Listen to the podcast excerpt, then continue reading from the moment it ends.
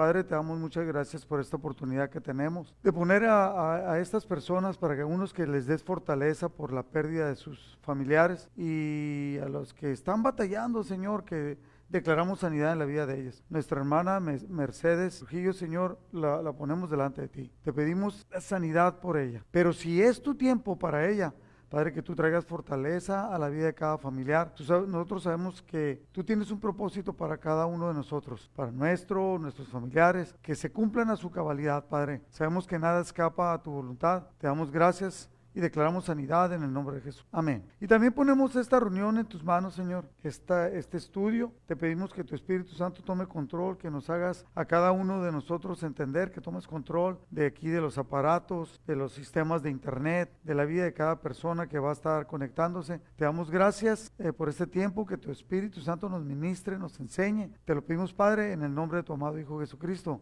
Amén. La plática del día de hoy le llamé yo llamados a dar fruto. Si usted recuerda el domingo que fue la última plática, en esta última plática hablamos del capítulo 14 del Evangelio de Juan y decíamos que no quitáramos de vista el contexto en el cual se encontraban, que era la Santa Cena, la última cena de Jesús con sus discípulos, ah, antes de, pasar a la crucifixión. Y en ese contexto, que lo estudiamos el, capítulo 14, eh, los, los estudiosos de la Biblia hacen otro capítulo del libro que Juan escribió, hacen el capítulo 15, pero es el mismo contexto, la Santa Cena, en la cual Jesús le está dando un legado, Jesús le está dando instrucciones, Jesús le está dando promesas a sus discípulos y llega a este punto y les da una promesa más. Es una promesa que también tiene una advertencia, que en esta es el versículo clave de la enseñanza, es en Juan capítulo 15, versículo 16. Y voy a utilizar la nueva traducción viviente, viviente. Ustedes, les dice a los discípulos, no me eligieron a mí, yo los elegí a ustedes. Les encargué que vayan y produzcan frutos duraderos. Así el Padre les dará todo lo que pidan en mi nombre. Vayan y produzcan frutos que duren, frutos duraderos. Y yo le agregaría verdaderos. Así el Padre les dará todo lo que pidan en mi nombre. Puse unas fotos ahí, una foto de un dibujo y una foto de, de, unos frutos. Ah, ¿Se puede ver, Fernando? Ah, allí en el, lado de, en el lado izquierdo suyo vemos una como una bandeja que está que está rebosada de, de, frutos. Hay frutos que no conocemos aquí. Ese creo que se llama uh, guanábana, creo, no sé. Y luego hay peras, hay manzanas, hay naranjas, hay mandarinas, hay uvas de diferentes. debe de haber hasta mangos por ahí. le decía yo a Yolanda el otro día, hablando de los frutos, que qué maravilloso habría sido vivir en el, en el Edén, en el cual había miles de frutos y de todos podían comer. Dijo, qué curioso, no siempre fueron a agarrar el prohibido. Pero nosotros, por ejemplo, yo creo que me pasa a mí como diabético y a los que somos diabéticos nos pasa eso, ¿no? No podemos comer mucha fruta y las uvas que están tan dulces, que tienen es lo que más me gusta. Y le dicen, bueno, la sandía, la sandía tiene un montón de azúcar. Bueno, cualquier fruto, casi cualquier fruto tiene un montón de, bueno, pero entonces hay cada árbol, en este, en cada árbol, en cada arbusto, de los que producen frutos, producen un fruto diferente que los demás. Hay un propósito, hay un llamado. Yo me lo puedo imaginar mucho así como nosotros, que Dios y ahorita Fernando me estaba dando una plática acerca del fruto de las personas, del propósito y de los dones que Dios derrama. Ah, muy interesante. Hasta le digo, prepárate para que des una plática, para que nos des una plática. Y unos tienen un don, otros tenemos otro don, pero todos Dios nos ha dado algo y Dios quiere, en este caso Jesús le pidió a sus discípulos y usted ya sabe que todo lo que Jesús le pide a sus discípulos es algo que es para nosotros. Repita conmigo, es para nosotros. Sí, lo que Jesús le pide a sus discípulos es para nosotros. Y esto que les está diciendo, eh, ustedes no me eligieron, yo los elegí a ustedes.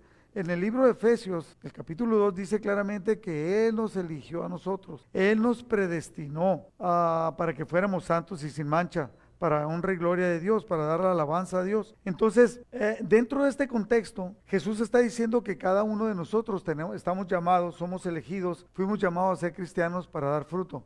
Ahora, el problema, que es lo que yo quiero hablar, es que hay personas en este tiempo, sobre todo ahorita que está pasando el COVID, como que se están, es, un, es un tema recurrente, ¿no? Que hemos tocado varias veces, como que se están desentendiendo del llamado que tienen, se están desentendiendo y dicen, bueno, yo no soy pastor, bueno, yo no soy encargado de, líderes, yo no soy de ninguna cosa, no estoy en el discipulado, yo puedo vivir como se me pegue la gana. Pero no, este llamado no es para líderes, este llamado no es para pastores, este llamado es para servidores, o sea, para todos los seguidores de Jesús tenemos un llamado a servir y para dar fruto. Repita conmigo, tenemos un llamado para dar fruto. Ahora repita conmigo, tenemos un propósito para dar fruto.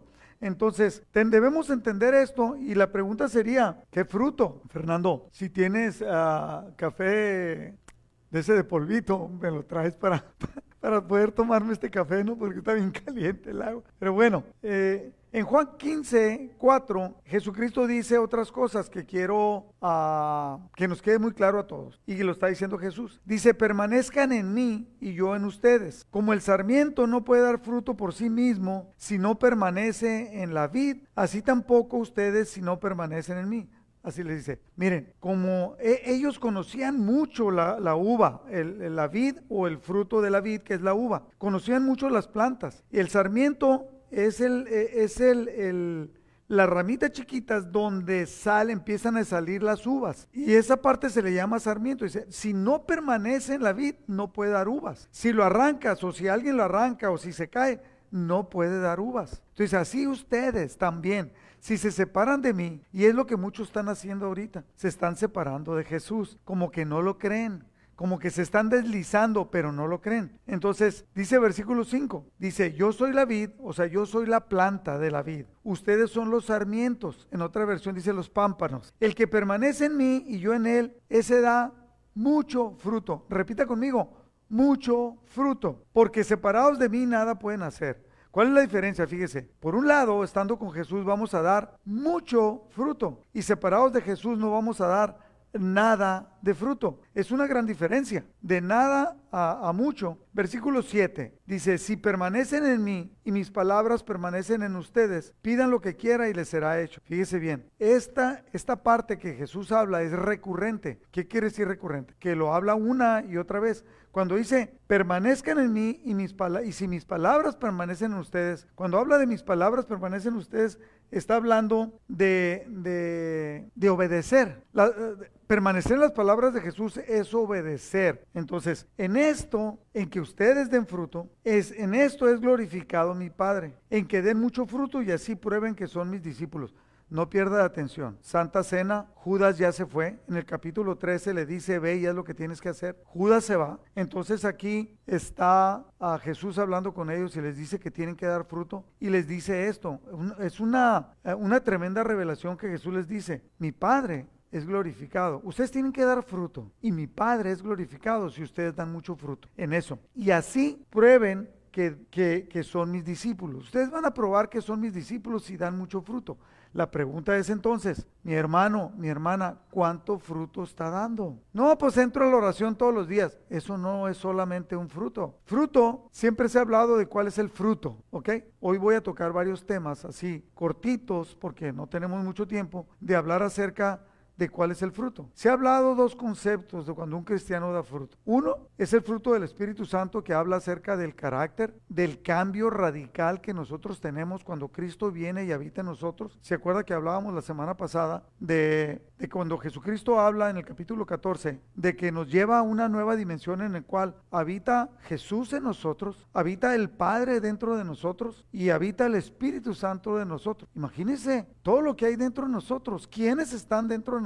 Por eso no debemos de pecar, por eso no podemos pecar. Por eso debemos dar un fruto, porque tenemos una capacidad inherente, o sea, que está dentro de nosotros y, que está y que nos impulsa a, a ser obedientes y a dar buen fruto. Entonces, ¿por qué si vivimos en esa dimensión hay gente, cristianos tan desobedientes? Porque apagan, apagan la presencia de Dios, apagan la presencia de Cristo y apagan la presencia del Espíritu Santo. Mi querido hermano, que no sea así. Porque si lo permites, entonces esa comunión nos va a llevar a que, a que demos mucho fruto. Entonces el fruto es en el carácter, uno, y el fruto es en poder conseguir a otras personas hablándole de Cristo para que lleguen a ser discípulos también de Cristo.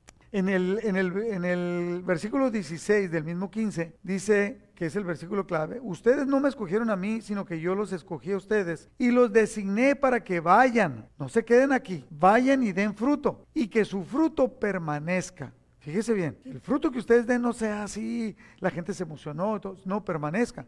¿Y cómo podemos hacer que un fruto permanezca? Si estamos hablando de agricultura, ¿qué tuviéramos que hacer? Sembrarlo o plantarlo, ¿no? Luego preparar la tierra, abonarla, ponerle vitaminas, regarla, cuidarla, que los animales no la destruyan, a podarla cuando sea necesario para que empiece a dar fruto. Yo tengo un árbol, he dicho muchas veces, tengo un árbol de manzanas, que da un montón de manzanas ahí en la rumorosa y las da bien dulces, lo cuidamos y todo. Pero ¿sabe cuándo es cuando lo tenemos que cuidar más? Es una locura. Cuando las manzanas empiezan a estar buenas, que ya sé que, que ya casi las puedes cortar para comértelas. Demasiados pájaros, demasiados pájaros de diferentes tipos vienen a tratar de comerse el fruto. Y si los dejamos que se coman todo ese fruto, no vamos a, no vamos a recibir nada. O sea, no hubo fruto o el fruto no permaneció. ¿Está comprendiendo?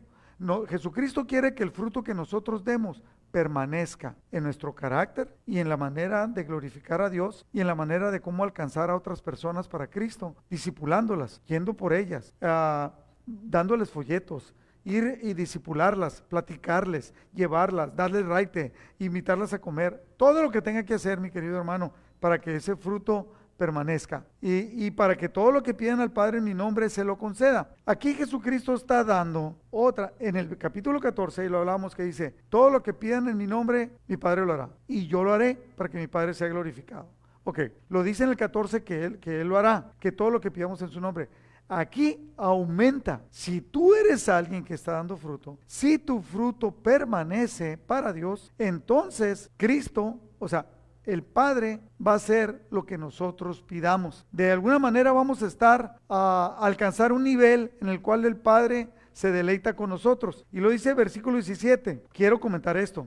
Que cada que Jesús está hablando de obediencia, que cada que está hablando de conseguir algo, de que, cada que está hablando de una relación especial entre Jesús y nosotros, enseguidita dice, les mando que se amen los unos a los otros. ¿Por qué? Preguntaríamos, ¿por qué? Bueno, porque es la marca distintiva del cristiano, podría decir alguien. Sí, cierto. ¿Por qué? Porque si tú no amas, dice Jesús, no eres un seguidor mío. Entonces, la marca principal de un seguidor de Jesús, de usted y mía, y de cualquiera que esté alrededor. No es, lo hemos dicho muchas veces, no es la cantidad de Biblia que sabes, no es la cantidad de años que tienes que aceptaste a Jesús, no es la cantidad de diezmo que das, es la obediencia y es el amor que tengas por la gente. Por eso debe ser una transformación de nosotros. Y aquí lo, lo, lo eleva a mandamiento. Y veamos con claridad esto, ¿no? Para dar fruto, Jesucristo nos pide varias cosas. La primera es que no nos separemos de Él. La segunda es que lo obedezcamos. Así dice, y luego te da un ejemplo, ¿no? ¿Cómo te debo de obedecer? Ah, bueno, Jesucristo le dice, como yo obedezco a mi Padre, así ustedes me deben de obedecer a mí. ¿Cómo obedeció Jesús a su Padre? Hasta la muerte, totalmente, sin dudar, obedeciendo, eh, no siendo guiado por sentimientos ni emociones, sino por razonamiento. Y, y la tercero que nos dice es que nos amemos. Entonces, mi querido hermano, lo primero que yo siempre veo en alguien, para ver qué tan cristiano es o qué tan maduro es, es qué, qué tan amoroso es con los demás. Si habla mal de los demás, no es amoroso. Si está criticando a los demás, no es amoroso. Si es exigente, recalcitrante, absurdo, no es amoroso. Entonces, ¿por qué? Porque el amor perdona, el amor levanta, el amor uh, te apoya. Ahora, quiero darle unas características del fruto que nosotros debemos dar. Y esas características son analizando diferentes partes de la Biblia que nos habla de lo que Dios espera que suceda con, con usted y conmigo de nuestro fruto. La primera, la primera condición, aquí hay una condición y otra es fruto, es característica, pero la primera condición que es una característica es que nosotros debemos de estar conectados con el Señor. Ah, ¿Qué entiendes, Fer, tú por conectado? Claro, sí, claro, que tenemos que estar en comunión con Él. El Salmo 92, 13 y 14 dice, fíjese bien, en el 12 dice los justos son, pero en el, voy, a leerlos desde el 13. Plantados en la casa del Señor, florecerán en los atrios de nuestro Dios. Habla de los justos. O sea, los justos, ¿quiénes son? Justificados, los, no los que somos buenas personas, sino los que somos justificados. Y número 14 dice, aún en la vejez, eso me emociona, aún en la vejez darán frutos, estarán vigorosos y muy verdes. ¿Qué quiere decir cuando un, cuando un árbol está verde? Que está lleno de vida, que está lleno de savia. Entonces, cuando nosotros estamos conectados con el Señor, estamos vigorosos para dar fruto, estamos verdes, o sea, llenos de vida y estamos conectados. ¿En dónde floreceremos? Cuando estamos conectados con Dios es cuando vamos a florecer. Le decía yo, estaba platicando ahorita con Fernando acerca de que nosotros debemos de ser personas que debemos de estar siempre preparados para cuando seamos llamados. Entonces, uh, me acuerdo que Chuyín decía que, que estaba un día allí en Regocíjate en el programa de radio y de repente habló el invitado que estaba invitado y dijo que no iba a llegar, que no iba a ir. Y caray, dijo Chuyín, bueno, pues ni modo, a ver cómo le hago para hacer el programa. Chuyín siempre está listo, ¿no? Y entonces en eso entra un pastor a llevar un anuncio y lo ve Chuyín y le dice, ay, qué bueno que llegaste. Mira, qué bueno porque no vino el invitado, quédate para que des, el, eh, para que des un mensaje. Y le dice, no, no, yo no estoy listo, no estoy preparado yo no preparé nada. Usted se imagina al apóstol Pablo que le dijeran, oye, ahí hay unos cuantos que quieren. ¿Se acuerda que va el apóstol Pedro y llega con Cornelio y, varios que de su casa? Y le dicen, ¿para qué me mandaste a llamar? Pues no sé. Eh, un ángel se me presentó y me dijo que te mandaba a llamar, que tú estabas allá en Jope y te mandé llamar y tú vienes, ah, entonces dice, pero ahora entiendo. Y les empieza a hablar del Señor Jesucristo. Y cae el Espíritu Santo, hay un derramamiento del Espíritu Santo sobre esta gente incrédula, sobre esta gente totalmente gentil. Y wow, la historia del cristianismo cambió.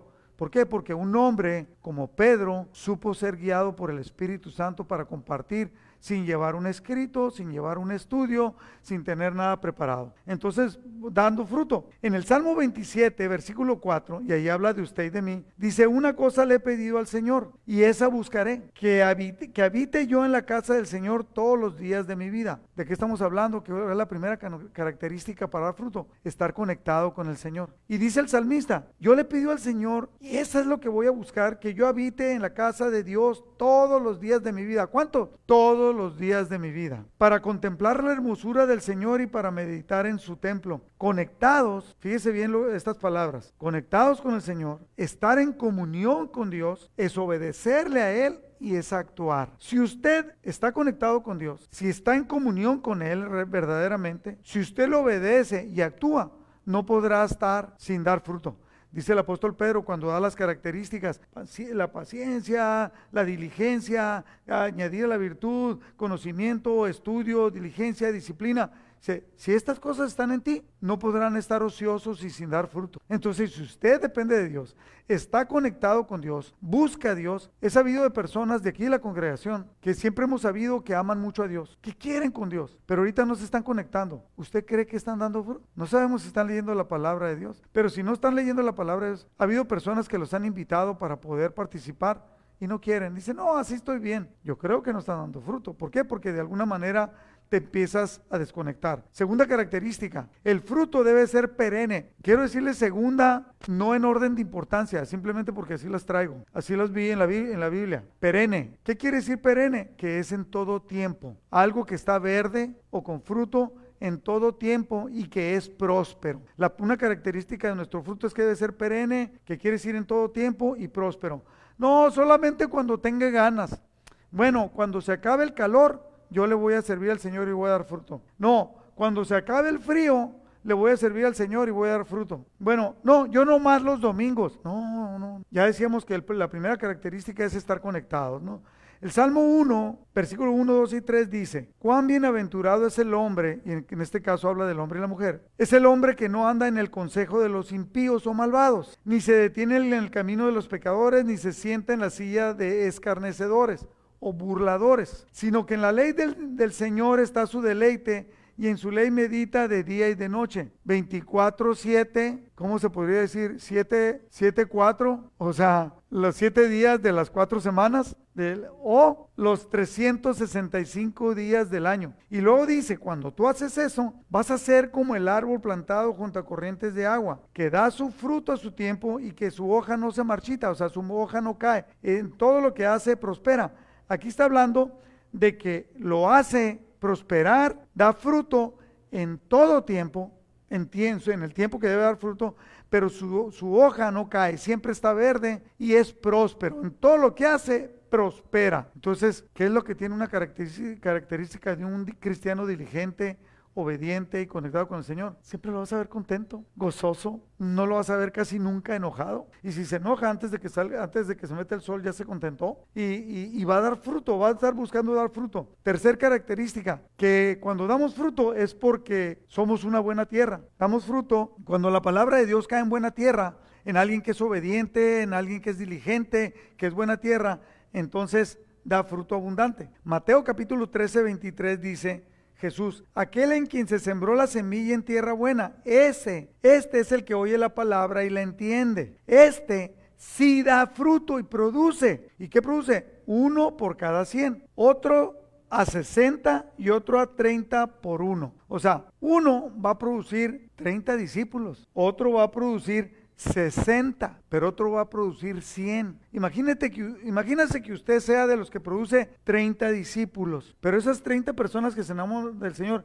este produce otros 30 y este 30.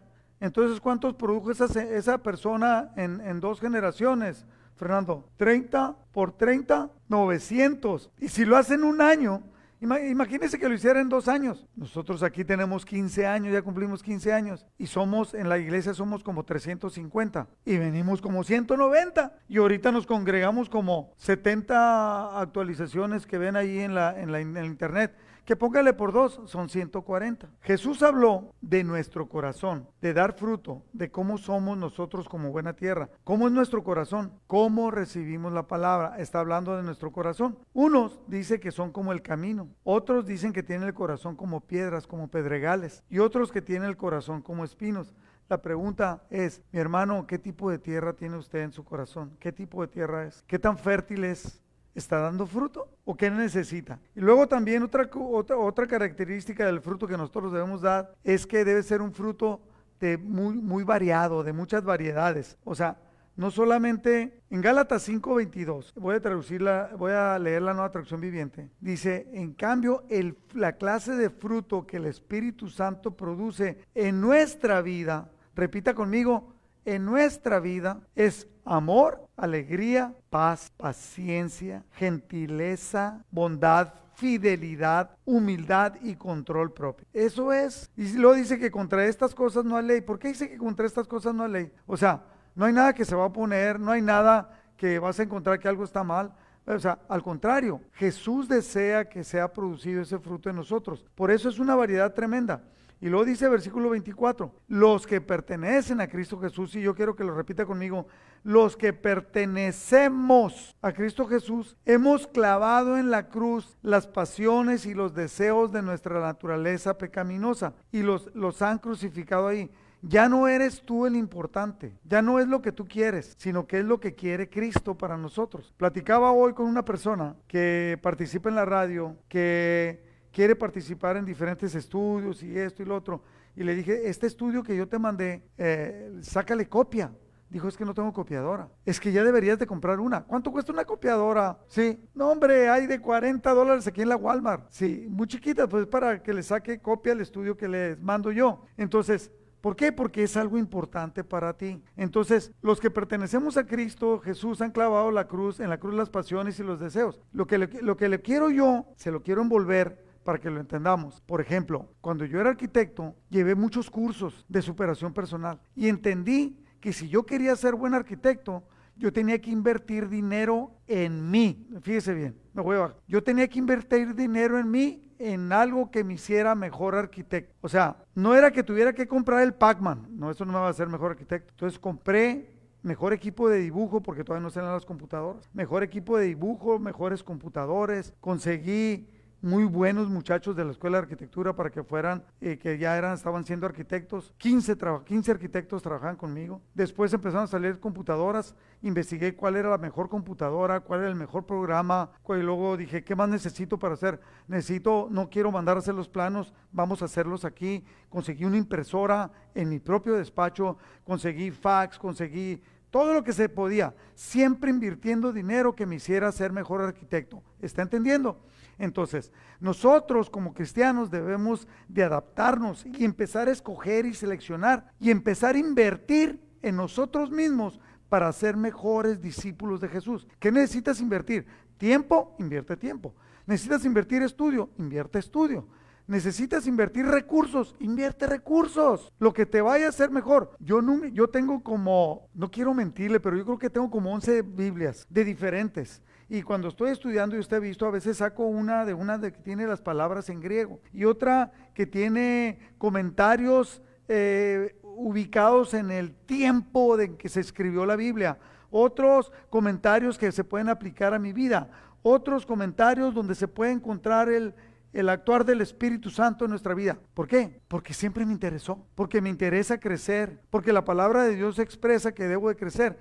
Entonces, para que el fruto sea variado, sea en mi vida variado y pueda bendecir a muchas personas. Dice, versículo 25, ya que vivimos por el Espíritu, sigamos la guía del Espíritu en cada aspecto de nuestra vida. Si tú sigues la, guía del Espíritu Santo en cada aspecto de, de, tu vida, entonces vas a producir fruto en cada área de tu vida. Eh, la otra característica es que debe ser un fruto sin defecto. Ah, Efesios capítulo 5, versículo 9 dice, pues esa luz que está dentro de ustedes produce solo cosas buenas, rectas y verdaderas. Estoy leyendo la NTV. Eh, el versículo 10, averigüen bien, fíjese, primero dice, esa luz que está dentro de ustedes produce solo cosas buenas, rectas y verdaderas, no defectuosas, no chafas. Averigüen bien qué es lo que le agrada al Señor. Si tú averiguas bien qué es lo que le agrada al Señor, entonces no puedes hacer lo malo, no puedes hacer algo chafa. La otra característica que el fruto que nos va, nosotros estamos dando, debemos de dar,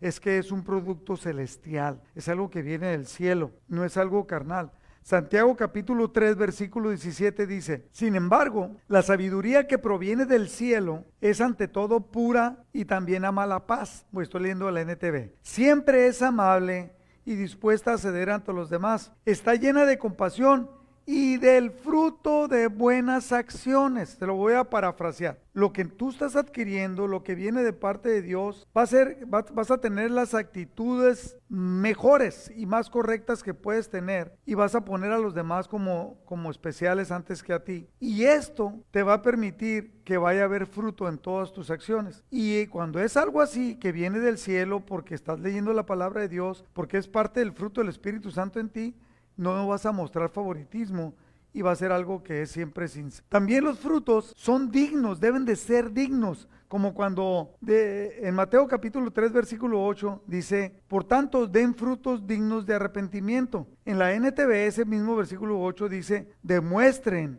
con su forma de vivir, que se han arrepentido de sus pecados y han vuelto a Dios. O sea, no voy a vivir de una manera indigna, voy a vivir de una manera que le agrada a Dios. No voy a vivir de una manera, eh, entendí yo, le dije a alguien, ¿por qué no haces esto? No, dijo, porque a mi papá nunca le agradó que yo hiciera eso. Es más, me dijo que no lo hiciera, pero, pero ya no está tu papá. No, dijo, mi papá ya murió, pero él me enseñó y yo debo de hacerlo. Dice que el que se enreda en la milicia agrada a los superiores. El que se casa siempre debe de buscar agradar a la esposa o al esposo, ¿verdad? Entonces nosotros que estamos en la milicia de Cristo, ¿a quién debemos de agradar? A Cristo. Los frutos deben de ser dignos, dignos de nuestro Señor, con dedicación a Dios. O sea, deben de ser para Dios. En Romanos capítulo 7, versículo 4, Dice, así también vosotros, mis hermanos, habéis muerto a la ley por el cuerpo de Cristo, para que seáis de otro, de aquel que resucitó de entre los muertos a fin de que llevemos fruto para Dios. Se lo voy a leer en la NTV este mismo versículo para que sea más entendible. Por lo tanto, mis amados hermanos, la cuestión es la siguiente. Ustedes murieron, murieron al poder de la ley cuando murieron con Cristo, y ahora están unidos a aquel que fue levantado de los muertos. Como resultado, podemos producir una cosecha de buenas acciones para Dios. Ahora, ¿qué está diciendo? Ya no actuamos, ya no, no somos mentirosos porque sea pecado mentir, sino porque el producto de mi relación con Cristo, como yo entiendo que Cristo dice que el que peca es de que el que miente es del diablo, porque el diablo es padre de mentira. Entonces yo no puedo mentir, yo no acepto la mentira. Hay algo en mí, Rodrigo Bravo, que no acepto la mentira. Alguien podría decir, ay, ¿a poco nunca has dicho mentiras? Tal vez sí he dicho mentiras, no porque quiera, porque a lo mejor en ese momento creo que estoy diciendo la verdad. O cuando a veces dice, por ejemplo, mi señora que puede decir, ah, es que exageraste. Bueno, si exageré es una mentira, pero, pero no estás buscando decir una mentira. Como cuando dicen, ah, pastor, ah, ¿por qué no vino a la reunión? O estaba muy ocupado haciendo un estudio acerca de por qué las pelotas de golf se van a la arena en vez de irse al green. O sea, andaba jugando golf. Pues eso di, no digas que estuve ocupado, tuve una cita. Eso es una mentira del diablo. Yo este día, el ayer, creo que ayer, o el martes, no me acuerdo qué día, uh, no estuve en la oración matutina un día porque me puse, alguien me invitó y puse una cita, no podía otra hora y me fui a jugar golf a las 6 de la mañana. Me dijeron, pastor, ¿por qué no se conectó? Pues porque no tuve chance, porque estaba allá y sí me quería conectar y me conecté un ratito y mejor me salí. Dije, no está bien, porque ni estoy en la oración ni estoy en el golf. Entonces, pero no te voy a decir una mentira. ¿Por qué? Porque la mentira es del diablo. Entonces, mi fruto, el fruto que yo dé, el fruto que tú des, debe ser un fruto digno. ¿Digno de quién? De Cristo. Entonces, preocúpate por lo que estás haciendo. Por eso, por ejemplo, si alguien, uh, imagínate, ¿qué haría Daniel Gallo? Y Daniel Gallo algún día me los va a contestar. Si de repente tú, Fernando, te da una canción que la tienes que preparar, te la da el lunes eh, tú le dices, dámela una semana antes, te la da una semana antes para que tú la saques y, no la sacas, no fue porque no la estudiaste, fue porque no te dedicaste a sacar. Entonces, cuando te pregunte Gallo, ¿por qué no? ¿Tú qué le dirías? Fíjate que no tuve chance, que fui, que vino, mi señora me hizo cuchicuchi, cuchi. No le dices por qué, estás diciendo una mentira. Di la verdad. Tu fruto, nuestro fruto debe ser digno de nuestro Señor Jesucristo. Dicen que Alejandro el Magno, eh, ya se me está acabando el tiempo, ¿no? Alejandro el Magno, un día llegó, estaba un soldado así, ¿no? Todo guango, y le llegó, él iba pasando revista y todos estaban así. Y le dice a él, usted soldado, a ver, ¿cómo se llama? Póngase bien derecho. ¿Cómo se llama? Dijo, Alejandro, señor. Y le dijo, ¿sabes qué? O te cambias de nombre o cambias de actitud. Entonces, no digas que eres cristiano si tienes malas actitudes. Si eres seguidor de Cristo, tienes que tener frutos dignos de Cristo. Amén. Bueno, y también debemos de ser, eh, ser personas que estemos llenos de un carácter lleno, así lleno de fruto. O sea, abundante, ¿no? estamos hablando del carácter. Filipenses capítulo 1, versículo 11, NTV, me voy a acelerar poquito porque se está acabando el tiempo. Dice, eh, que estén siempre llenos del fruto de la salvación es decir, el carácter justo que Jesucristo produce en su vida. Él espera, el Espíritu Santo, a través del apóstol Pablo, nos está diciendo que Él espera que tu carácter produzca en tu vida frutos dignos de justicia, frutos dignos de ser seguidores de Jesús, porque esto traerá mucha gloria y alabanza a Dios. También el fruto debe ser de toda clase y creciente. De toda clase, como la bandeja que puse ya al principio, ¿no? Y además creciente que cada vez más, cada vez más. El árbol de manzanas de la rumorosa, cada año da más manzanas que el año anterior y cada vez las da más sabrosas. Así debemos de ser los cristianos. ¿Por qué? Porque estamos creciendo. Colosenses capítulo 1, versículo 10, y voy a leer la nueva traducción viviente, dice, entonces la forma en que vivan ustedes, o sea yo, siempre honrará y agradará al Señor, y sus vidas producirán toda clase de buenos frutos. Mientras tanto, irán creciendo a medida que aprendan a conocer a Dios más y más. Fíjate qué tremendo, ¿no? Si tú vives de acuerdo a Cristo, vas a empezar a dar frutos abundantes de toda clase en tu propio carácter, en tu manera de ser, ¿sí? Y además debe ser algo que debes ir creciendo, no puedes estar estático. ¿Qué hiciste a este año? Le hablé a 10 personas y el año pasado a 20. ¿Y ahora por qué a 10? Pues no sé. Me dijo una señora, es que me enfrié, es que me estoy enfriando. Pues ni que fueras pingüino, no estás llamado a ser pingüino. Entonces, nuestro fruto, el fruto que tenemos que dar, tiene que ser de toda clase y creciente. Que te queden bien claras estas dos cosas que nos deben de quedar bien claras a todos. Eh, en Juan 15, 16, que dice, Fernando, tú no me elegiste a mí, yo te elegí a, ti, dice Jesús. Y ponga su nombre ahí, eh, Guadalupe, eh, Carmen, Lupita, Gabriela. Tú no me elegiste a mí, Gabriela, yo te elegí a ti, dice el Señor. Y luego dice, y les encargué a todos nosotros nos encargó que vayamos y que produzcamos frutos verdaderos. Estoy leyendo un versículo bíblico, ¿eh? Estoy leyendo Juan 15, 16, no lo estoy parafraseando. Y dice, así el Padre les dará todo lo que pidan en mi nombre cuando el Padre se esté agradando con ustedes, porque están dando fruto. Versículo 5, de Juan 15, me voy a regresar. Dice, ciertamente, dice Jesús, yo soy la vid y ustedes son las ramas. Los que permanecen en mí y yo en ellos producirán mucho fruto. Si usted no está produciendo mucho fruto, es muy probable que no esté pasando tiempo con Jesús, que no esté lleno del carácter de Jesús, que tal vez esté lleno de televisión, de películas, de Netflix. Entré a una casa y me dijo, ay, el Netflix nos tiene saturados, me dijo. ¿En serio? Sí, ya no sabemos qué ver porque hemos visto tanto Netflix. Le dije, ¿y cuántas películas cristianas han visto? No. ¿Y cuántas veces han leído la Biblia? No. ¿Y se están conectando a las prédicas de su iglesia? No. ¿Y se están conectando para orar por los demás? Eh, no. Entonces no están dando fruto. Los que permanecen en mí y yo en ellos producirán mucho fruto, no poquito fruto, mucho. Porque, versículo 5 dice, separados de mí no pueden hacer nada. Si tú te estás separando de Jesús, no puedes hacer nada, no puedes producir fruto. Jesús, que te quede claro, Jesús ya te ha elegido y está en espera de tu decisión, de qué es lo que vas a hacer. Preguntémonos, ¿qué tipo de fruto es el que estoy dando para Dios? Mi querido hermano, te pregúntate, ¿qué fruto estás dando para Dios? Es muy importante, sobre todo en este tiempo, porque quiero tocar este tema. Cuando Veníamos físicamente aquí a la reunión, los demás nos miraban. Pudiera ser que hubiera algo en nosotros, que viniéramos porque quisiéramos ver a alguien, porque queremos ir a comer con ellos, porque si no voy, ¿qué van a decir? Pero ahorita que nadie ve, que solamente escriben algunos, escriben un comentario, que Dios los bendiga, qué felicidad verlos, y luego se ponen a hacer comida, se ponen a ver televisión, porque no se oye. Entonces, mi querido hermano, ¿qué fruto estás dando? ¿A quién le estás hablando? De Cristo. ¿Qué, ¿En qué está cambiando tu manera de ser? Dijo Araceli, nuestra hermana Araceli, en la mañana, le doy muchas gracias a Dios por este tiempo que tuve el COVID y que pude estar participando de las oraciones matutinas con todos ustedes, porque eso me fortaleció y pude sentir el amor de Cristo en mi propia vida. Y entonces ella ya está lista para poder darle el amor de Cristo a otro que pudiera estar pasando. Me encantó que nuestra hermana ah, Juanita, que le dio el COVID, que estuvo entubada y salió del COVID, que oramos por ella y salió del COVID, cuando supo de Araceli, ella le llamó, la fortaleció, oró por ella, dio testimonio.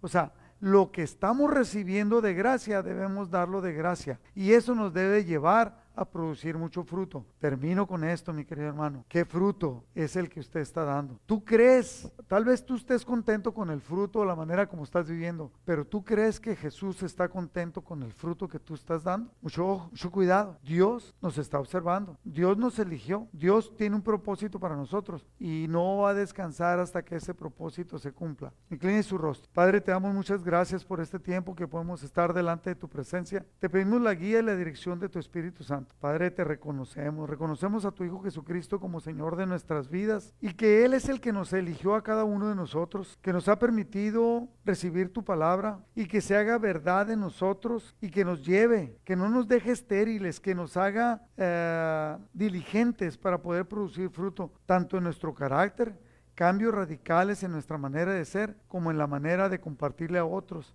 para dar fruto, mucho fruto y que sea un fruto que permanezca. Y que tú, oh Padre, seas glorificado en la vida de cada uno de nosotros. Yo levanto a, tus, a, mis hermanos, Señor, a cada uno de tus hijos, cada uno que, que está escuchando o que va a escuchar esta prédica. Padre, yo te pido que derrames esa gracia especial que viene de ti, que haga algo en la vida y en el entendimiento de cada uno de mis hermanos, que no los deje estar sin fruto, que los lleve a crecer en la palabra y en el conocimiento de tu Hijo Jesucristo, como dice el apóstol Pedro, y que tu gracia sea derramada de una manera especial. Y que cada uno de los que lo conocemos y nos conocemos podamos ser partícipes de esa alegría, de ese gozo, de ver el crecimiento y de ver el fruto, de ver vidas transformadas y ver el fruto de lo que tu Espíritu Santo hace en la vida de cada uno de nosotros. Con la autoridad que tú me has dado, Padre, yo bendigo a cada uno de mis hermanos que se está conectando en esta reunión para que tú les bendigas y les guardes. Te pido que hagas resplandecer tu rostro sobre ellos, que tengas misericordia en ellos y que pongas paz. Y que cada una de las cosas a la cual ellos se dediquen o que estén haciendo, que sea prosperado, que tú lo prosperes, Padre, te lo pido en el nombre de Jesús. Amén. Y ahora vamos a hacer una oración, yo le voy a pedir que vamos a hacer una oración por todos, y ahí ponga usted en su mente la, la vida de cada persona por la cual estamos orando y estamos esperando que Dios haga un, milagro. Por Ian Molina, por Edna Quevedo, por la, la esposa del pastor López Bañales, Rebeca, por Rebeca eh, Esqueda, por mi nieto ah, Alexander, por... Eh, tenemos una lista como de 20 personas que tienen cáncer, por cada una de ellas. Que si Dios, nuestra hermana Araceli de, de Ejido Sinaloa, que si Dios no extiende su mano, van a morir o van a sufrir muy demasiado. Y yo sé cuánto nos ama Dios. Y yo sé, Padre, que tú eres poderoso para, para hacer cambios, para usarnos a nosotros para que haya una bendición en la vida de cada uno de ellos. Padre, en este momento cada uno de nosotros unimos nuestros deseos, anhelos, eh, peticiones delante de ti. Y ese poder que tú nos has dado, que nos has delegado, declaramos una sanidad completa en la vida de cada uno de, nuestros seres amados, de nuestros amigos, de, la mamá de, de Fonseca, para que tú la sanes, a cada uno de los que hemos levantado delante de ti que hagas maravillas y que haya en ellos un agradecimiento completo por esta sanidad que tú estás trayendo en sus vidas. En el nombre de Jesús. Amén. Muchas gracias. Muchas gracias por estar conectado. Recuerde, todos los días tenemos oración a las 6.15 de la mañana, de lunes a viernes, y a las 7 de la mañana el sábado y el domingo. Reunión de varones a las 7 el lunes, reunión de matrimonios a las 7 el martes, eh, reunión de discipulado a las 7 y media los miércoles y la reunión de media semana eh, los jueves, así como está conectado usted hoy. Que Dios le bendiga. Recuerde, si puede, no salga de su casa. Cuídese. A mí me da risa porque me cuido y me dicen que no es cierto. Me dicen que no soy, digo yo que no soy vago y me dicen que sí soy, que sí soy vago. Entonces, pues cuídese. ¿Será que yo abuso de la gracia del Señor? Pero yo sé que Dios me ama y les ama a ustedes también. Que Dios le bendiga. Listo.